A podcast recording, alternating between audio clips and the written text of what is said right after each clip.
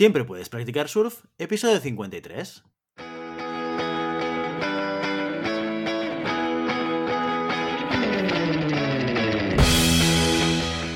Bienvenido y bienvenida a Siempre puedes practicar surf, el podcast semanal sobre recursos humanos. Nos podrás encontrar en iVoox, Spotify y iTunes y en nuestra página web globalhumancon.com, donde también encontrarás más contenido en nuestro blog e información sobre nuestros servicios.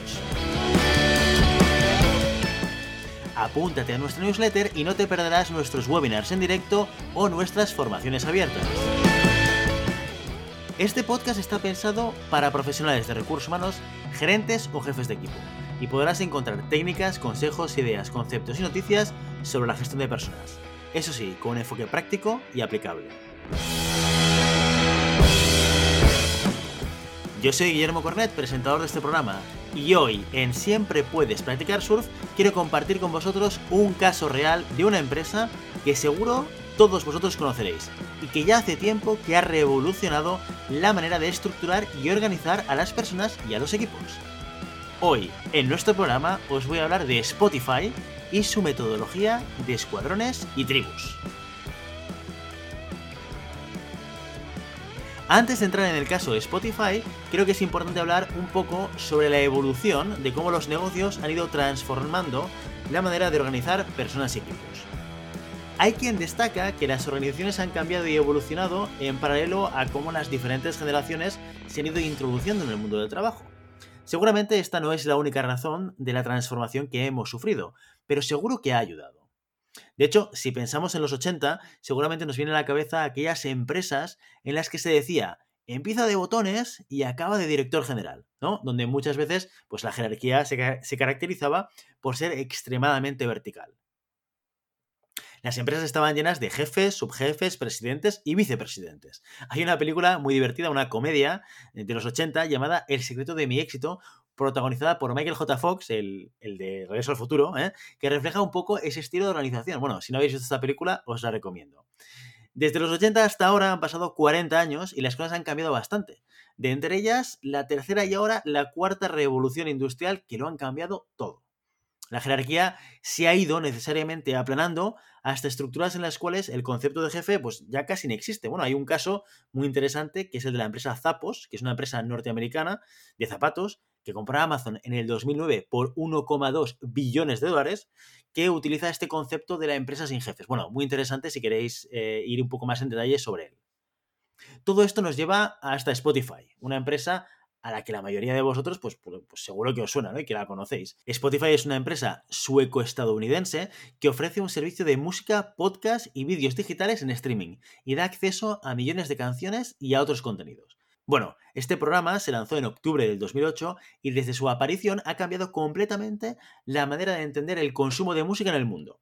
Bueno, pero en Spotify no solo han revolucionado el mundo de la música, su ejemplo también nos sirve para hablar de un caso referente en la construcción de organizaciones horizontales. Pero antes de hablar del modelo organizativo de Spotify, hay que explicar una cosa antes, hay que explicar la metodología o el marco de trabajo Scrum, que es en el que se basa. Bien, Scrum es una metodología en la que se aplican bueno, una serie de buenas prácticas para trabajar colaborativamente en equipo y conseguir mejores resultados. Una de las principales características de Scrum es que se basa en la entrega parcial y regular de un producto final. Y eso quiere decir que se prioriza el contraste rápido de una versión no acabada antes que el producto final, en un tiempo de periodo pues, más largo, con el objetivo de qué? Pues de adaptar, mejorar y transformar el producto a las necesidades reales de un cliente o de un mercado. Esta metodología es muy recomendable para entornos complejos y cambiantes y donde la innovación, la competitividad y la flexibilidad son valores diferenciales. A nivel de organización es importante tener en cuenta que un equipo Scrum o un equipo que trabaje bajo metodología Scrum suele estar compuesto por grupos de trabajo de entre 3 y 9 personas, más lo que se llama adicionalmente pues, el Scrum Master y el Product Owner. Aquí ya se ve cómo esta metodología pues, afecta o modifica la manera de organizar equipos. El Product Owner es el encargado de optimizar y maximizar el valor del producto. ¿Cómo lo hace? En una compañía de desarrollo de software, que es donde normalmente nos vamos a encontrar este tipo de estructuras, son las personas encargadas de entender al cliente ya sea un cliente externo o ya sea un cliente interno, y recoge requisitos y se asegura de trasladar aquello que el cliente quiere al equipo, así como trasladar al cliente todos aquellos elementos de valor que se están desarrollando. Podríamos decir que hace como de conector entre lo que quiere el cliente y lo que desarrolla el equipo. Bueno, aporta mucho, mucho más que todo eso, pero podríamos resumir de manera simple que esto es lo que hace un Product Owner. El Scrum Master tiene dos funciones principales. Primero, gestionar el proceso Scrum, que tiene que ver con la planificación de la iteración, con las sincronizaciones, con las retrospectivas. Bueno, todos estos son elementos que definen la propia metodología Scrum sobre la manera de trabajar. En lo cual no te voy a entrar en detalle porque no hace falta entenderlo para saber cómo funciona el caso de Spotify. Bueno, pero que sepáis que este es un elemento muy importante para saber cómo funciona Scrum, la propia metodología, el propio proceso que utilizan para trabajar.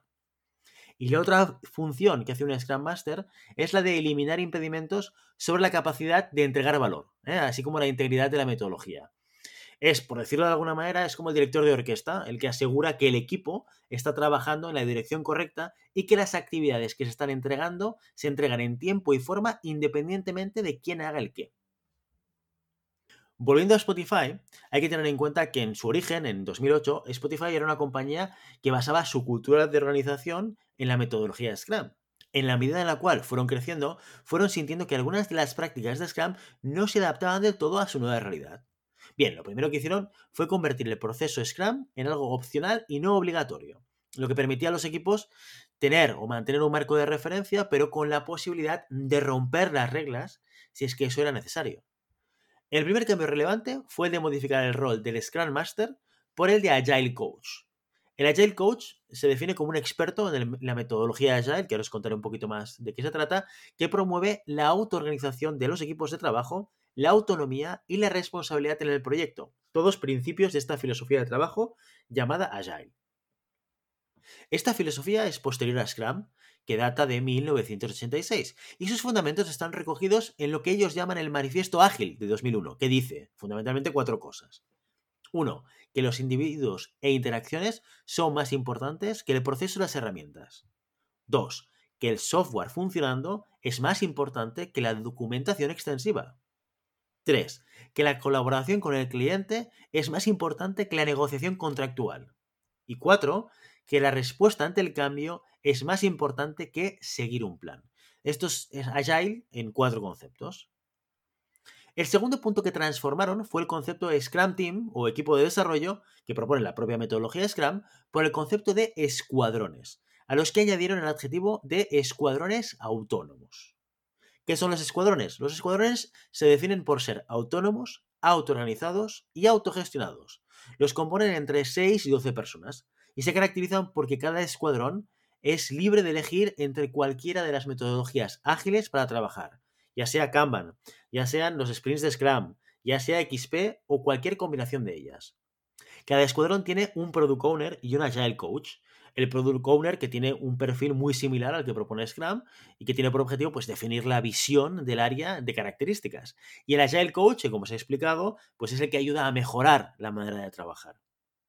La clave de estos equipos de trabajo está en la autonomía.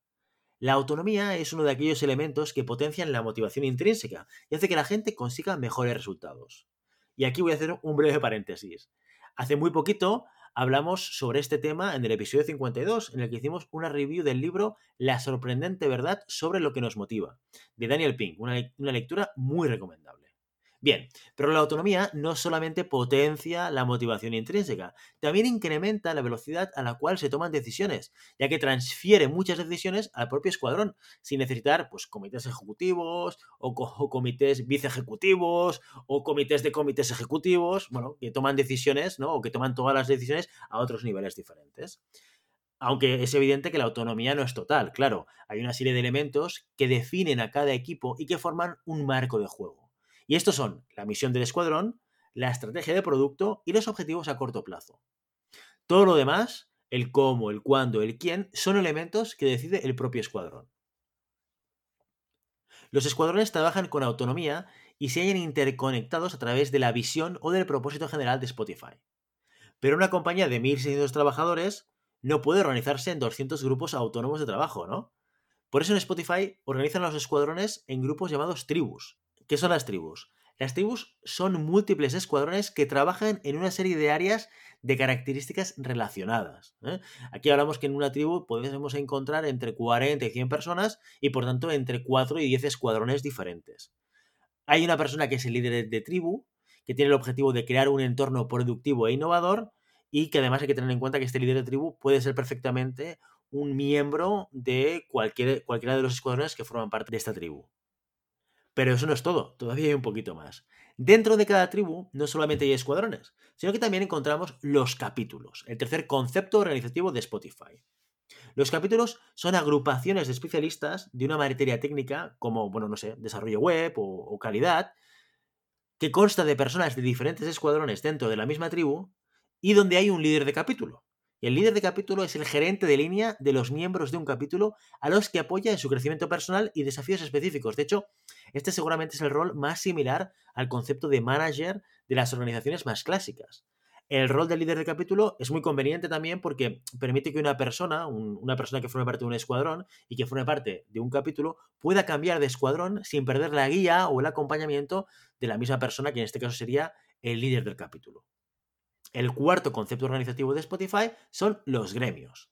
¿Qué son los gremios? Pues son grupos informales formados por personas de diferentes tribus con un interés en común. ¿eh? La diferencia con el capítulo es que el gremio pues, aglutina a personas con un interés común, como decía antes, ¿no? Como liderazgo o entregas de producto o elementos similares, ¿eh? pero con diferentes especialidades técnicas. Cada persona puede decir formar parte de un gremio o dejarlo pues, en el momento que quiera. ¿eh? Y la comunicación de los gremios tiende a ser informal, con comunicaciones o newsletters periódicas. Con el uso de este sistema organizativo, el concepto global de Spotify es usar las comunidades por encima de las estructuras. Y está claro que precisamente mal no les ha ido. Hay una frase muy interesante que ellos usan para reflejar su manera de trabajar, que es, si necesitas saber exactamente quién toma las decisiones, estás en el sitio equivocado.